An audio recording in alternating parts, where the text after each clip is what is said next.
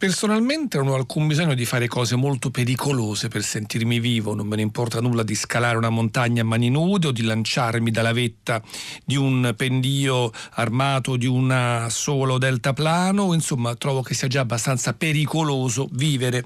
Buongiorno a tutti, Arturo Stalteri al microfono con Federico Vizzaccaro, scelte musicali in regia, con Fiore Liborio alla console, questo è Qui Comincia. Programma a cura di Elisabetta Parisi e Federico Vizzaccaro, che è con voi anche oggi fino alle 6.45 e che si apre come sempre con una parola musicale che oggi è pericoloso. E insomma raccontare in musica il termine pericoloso può essere una bella sfida, ma voi sicuramente la vincerete al 335 56 34 296, quindi aspettiamo i vostri messaggi, i vostri suggerimenti, mentre intanto vi raccontiamo una storia pericolosa, una storia che ci porta in un'epoca lontana grazie a un'opera, opera comique, commedia eroica cosiddetta, di Cherubini, del grande musicista Cherubini. In questo caso si tratta della Lodoisca, quest'opera appunto che Luigi Cherubini scrisse sul libretto di Claude-François Fillet, allora tratto da un romanzo, Les Aventures du Chevalier de Faubias. Insomma è la storia del barone d'Urlischi, che è piuttosto cattivo, gli è stata affidata però in maniera piuttosto in effetti malaccorta la giovane Lodoisca, lui la vuole sposare ma lei non ci pensa per niente, anzi ama Floreschi, insomma molte vicissitudini, colpi di scena, lei è imprigionata in una torre, alla fine insomma il cattivo verrà imprigionato e l'amore trionferà. E Cherubini veniva da un insuccesso, un'opera importante, bella, che era il Demofonte, che però non aveva conquistato il pubblico parigino, e quindi tentò appunto la carta dell'opéra comique, che stava in qualche modo trapassando da quella che era l'opera comica propriamente detta, con un genere verso una, diciamo, un'atmosfera un po' più ampia, non più legato solamente alla comicità. Si è detto appunto molto che la scrittura anche di Cherubini contribuì a traghettare l'opera dallo stile settecentesco al nuovo mondo romantico. E bene, in questo caso Lodoisca andò bene, diede a Cherubini un grandissimo successo, gli schiuse in effetti una bella carriera che sembrava in effetti arrivata ad un punto chiuso. In effetti poi queste trame così complesse, ricche di colpi di scena, con la condanna del cattivo e l'amore che trionfa, piacevano molto e non erano una novità, però Cherubini seppe in un certo senso vestirle anche con una musica importante, con una conoscenza anche della musica sacra, che in qualche modo aleggia per certe trame un po' più complesse nella scrittura, ma c'è anche un'agilità anche nei momenti più, non dico polifonici, ma sicuramente legati a varie melodie che si intrecciano. Allora eccoci con Lodoisca, che chiede aiuto dalla torre in cui è rinchiusa. Pericolosa appunto è l'azione che Floreschi e il suo servo Varbel intraprendono per salvarla. Si travestiranno per fingersi i fratelli della giovane e chiederanno di poterla portar via, tuttavia verranno smascherati e imprigionati, ma poi, come dicevo, tutto si concluderà per fortuna in maniera positiva. L'aria è Hey Danse Cruel Asile, l'aria appunto di Lodoisca, e la ascoltiamo con l'orchestra del Teatro della Scala di Milano e Riccardo Muti la direzione, Mariella De Via è il soprano.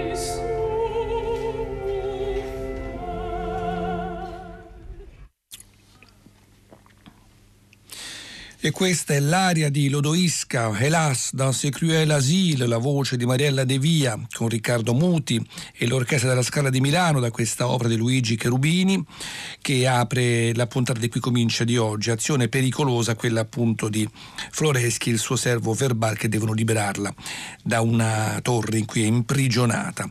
Parola di oggi appunto è pericolosa, mentre invece il libro di oggi è un libro che ci parla di giardini. Eccoli, giardini, luogo di ricreazione e di svago, di ozio, di gioco, di piacere estetico e inoltre regno degli dèi.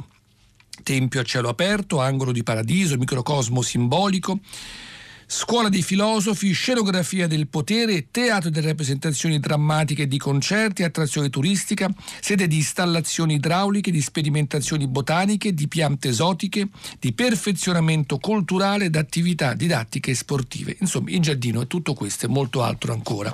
E ce ne parla in questo libro che esce per il Mulino Carlo Tosco, che coordina il corso di laurea interateneo in progettazione delle aree verdi del paesaggio ed è direttore della scuola di specializzazione di beni architettonici e del paesaggio al Politecnico di Torino. Già pubblicato altri libri col Mulino, ad esempio Il paesaggio come storia oppure L'architettura medievale in Italia. Eccolo dunque in questa Storia dei giardini che ce li racconta appunto fino al 400, iniziando dalle origini, quando il giardino compare nel mito.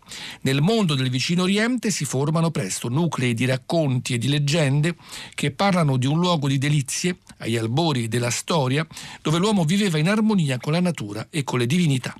Nella tradizione occidentale il racconto più noto sarà quello ebraico del giardino dell'Eden, narrato dalla Genesi, il primo libro della Bibbia. Iniziamo dunque da questo mito delle origini, racconta appunto Tosco, il nostro percorso nella storia del giardino. Dopo la creazione dell'universo, Dio si accorge che la terra è vuota come un deserto e decide di formare l'uomo con la polvere del suolo perché se ne prenda cura. L'atto creativo infatti prosegue e qui lui cita le scritture. E poi ecco che vengono creati gli animali, della terra e del cielo, la nascita di Eva, eccetera eccetera, Adamo come... E appunto ecco il giardino, il primo giardino, il giardino dell'Eden. L'Eden è un luogo di delizie caratterizzato da una vegetazione florida e rigogliosa. Il terreno è ben irrigato da un fiume che sgorga dall'interno. Si divide in quattro rami, il Peisone, il Ghione, il Tigri e l'Eufrate. I primi due fiumi sono nomi mitici, mentre il terzo e il quarto identificano con chiarezza la geografia d'origine del racconto biblico, la Mesopotamia. Il giardino ha un centro, una parte più interna dove cresce due piante che verranno proibite per comando di Dio al primo uomo e alla sua compagna, l'albero della vita e l'albero della conoscenza del bene e del male. Insomma, poi sappiamo tutti come il racconto si svilupperà, però appunto giustamente si interroga Tosco sui caratteri di questo giardino. È un giardino che è affidato da Dio alle cure dell'uomo perché lui lo lavori e lo custodisca, quindi non è un luogo di frutti soltanto spontanei, ma uno spazio di lavoro, certo favorito da un ambiente naturale rigoglioso e dalla presenza delle acque fluviali, però alla base c'è un'idea teologica, quella della responsabilità. L'uomo è creato per coltivare un giardino piantato da Dio. Adamo è il giardiniere di Dio, l'agricoltore del paradiso. L'Eden è un rifugio di pace e di serenità, una Mesopotamia ideale dove la corrispondenza tra uomo, natura e divino è perfetta. La presenza di Dio, la sua prossimità fisica segna questo verde paradiso dove i nostri progenitori potevano sentire il rumore dei passi di Giavè che passeggia nel giardino alla brezza del giorno. E poi il peccato originale e tutto viene infranto e veniamo precipitati su questo pianeta tutto sommato piuttosto inospitale. Noi intanto però vediamo un giardino d'amore, un giardino poetico, un giardino positivo, quello che Alessandro Scarlatti descrive in questa sua serenata a due voci, detta appunto così o anche detta Venere e Adone. Poco si sa delle circostanze in cui venne pubblicata. Ne ascoltiamo la sinfonia d'apertura che è in tre momenti, allegro, largo e piano e allegro, orchestra Les Passions con Jean-Marc André alla direzione, alla tromba Serge Tisac.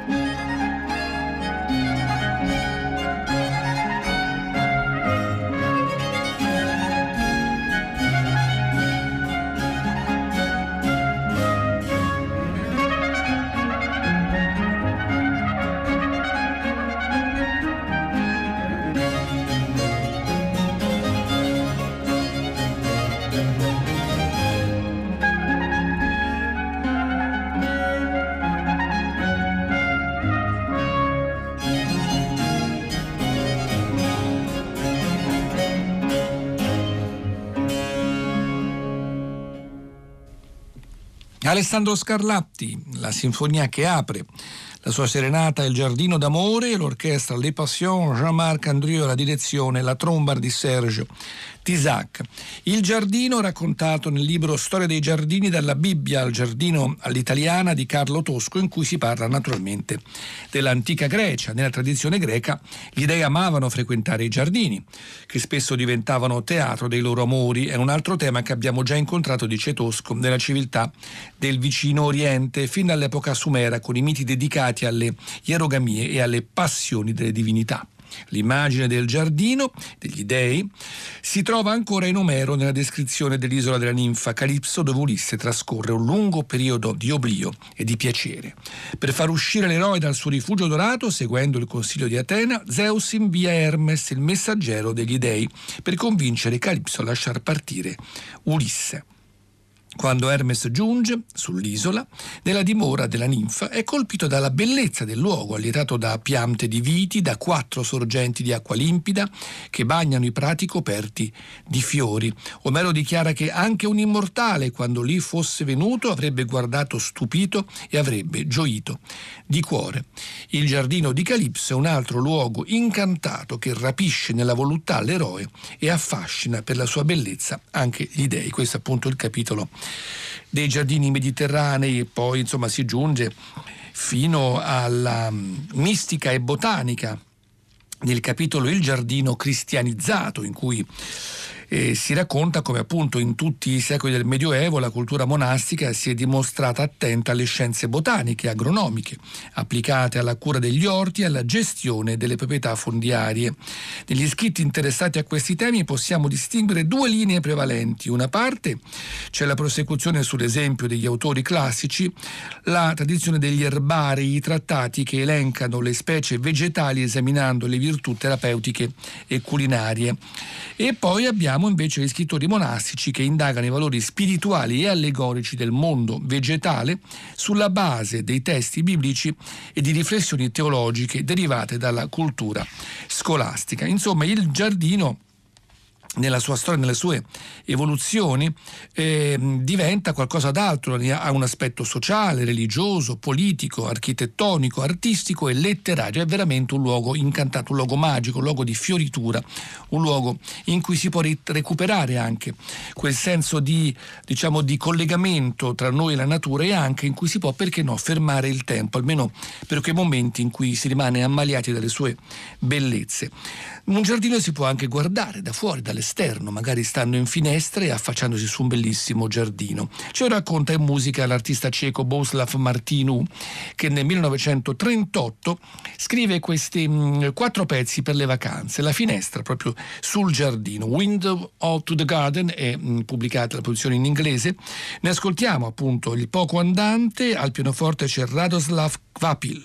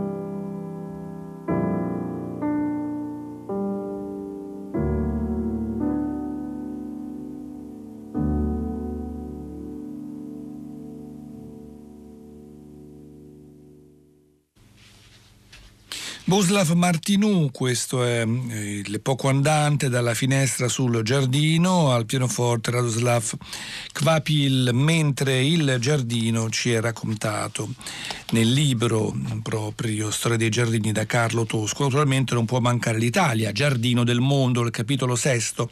Il giardino come figura allegorica, luogo d'amore e di incanto, aveva trovato nel Roman de la Rose un compendio emblematico. La fortuna del romanzo fu grande anche in Italia, dove le prime esperienze poetiche si aprivano alle suggestioni della letteratura francese. Il tema del giardino d'amore compare già nelle rime della scuola siciliana e alla fine del 200 nel Fiore, una corona di sonetti che traspone in volgare toscano il Roman de la Rose. E ancora una volta, appunto, il giardino di piacere si presenta come uno spazio allegorico dove il dio dell'amore trafigge il protagonista con le sue frecce. La poesia di Dante raccoglie questa ricca eredità simbolica e l'immagine del giardino si ritrova in molti passi della sua opera in senso reale o in senso figurato. È nel canto politico del Purgatorio che incontriamo un'espressione molto evocativa, destinata a grande successo. In una esortazione agli imperatori d'Asburgo perché non trascurino il nostro paese, l'Italia è definita Jardin de l'Imperio, Purgatorio appunto, la terra più splendida e curata di tutto l'impero. Per Dante l'Italia è un grande giardino trascurato da chi lo dovrebbe coltivare. L'immagine si collega poi a altre espressioni geografiche dantesche divenute proverbiali, come la definizione del bel paese, appunto questa è l'Italia nell'inferno. Più tardi Paolo Pino, nel dialogo di pittura Siamo a Venezia nel 548, allargherà ancora la metafora dichiarando l'Italia il giardin del mondo. A quell'epoca il nostro paese è al centro della vita artistica europea, il giardino all'italiana domina ormai incontrastato. È possibile seguire così da Dante fino al Rinascimento il successo delle figure poetiche che esaltano l'Italia con i suoi monumenti, i suoi paesaggi, come la nazione più attraente d'Europa, destinata a diventare la meta favorita del Grand Tour. Così Goethe, quando si affaccia per la prima volta verso l'Italia, osserva con ammirazione un solo giardino lungo e largo parecchie miglia, tenuto con la massima cura, che giace pianeggiante ai piedi di alte montagne, io aggiungerei fino ai palazzinari che poi hanno distrutto tutto, soprattutto a Roma. E adesso eccoci invece con un bel giardino, il giardino di Delius, Frederick Delius, il quale scrive questa opera Village Romeo and Juliet. È la quarta di 6 opere che lui scrisse, che non ebbe un grande successo, nel senso che è stata eseguita poche volte, ma invece vengono eseguiti spesso dei pezzi staccati. Esempio questo interludio orchestrale tra la scena quinta e la scena sesta, proprio The Walk to the Paradise Garden, appunto questa passeggiata nel giardino del paradiso. Opera molto affascinante, pagina suadente nella scrittura. Da questa opera appunto, che venne per la prima volta eseguita nel 1906 a Berlino, era il 21 febbraio. Eccoci dunque con questo The Walk to the Paradise Garden, questo intermezzo. L'opera è Village Romeo and Juliet, BBC Symphony Orchestra e Andrew Davis alla direzione.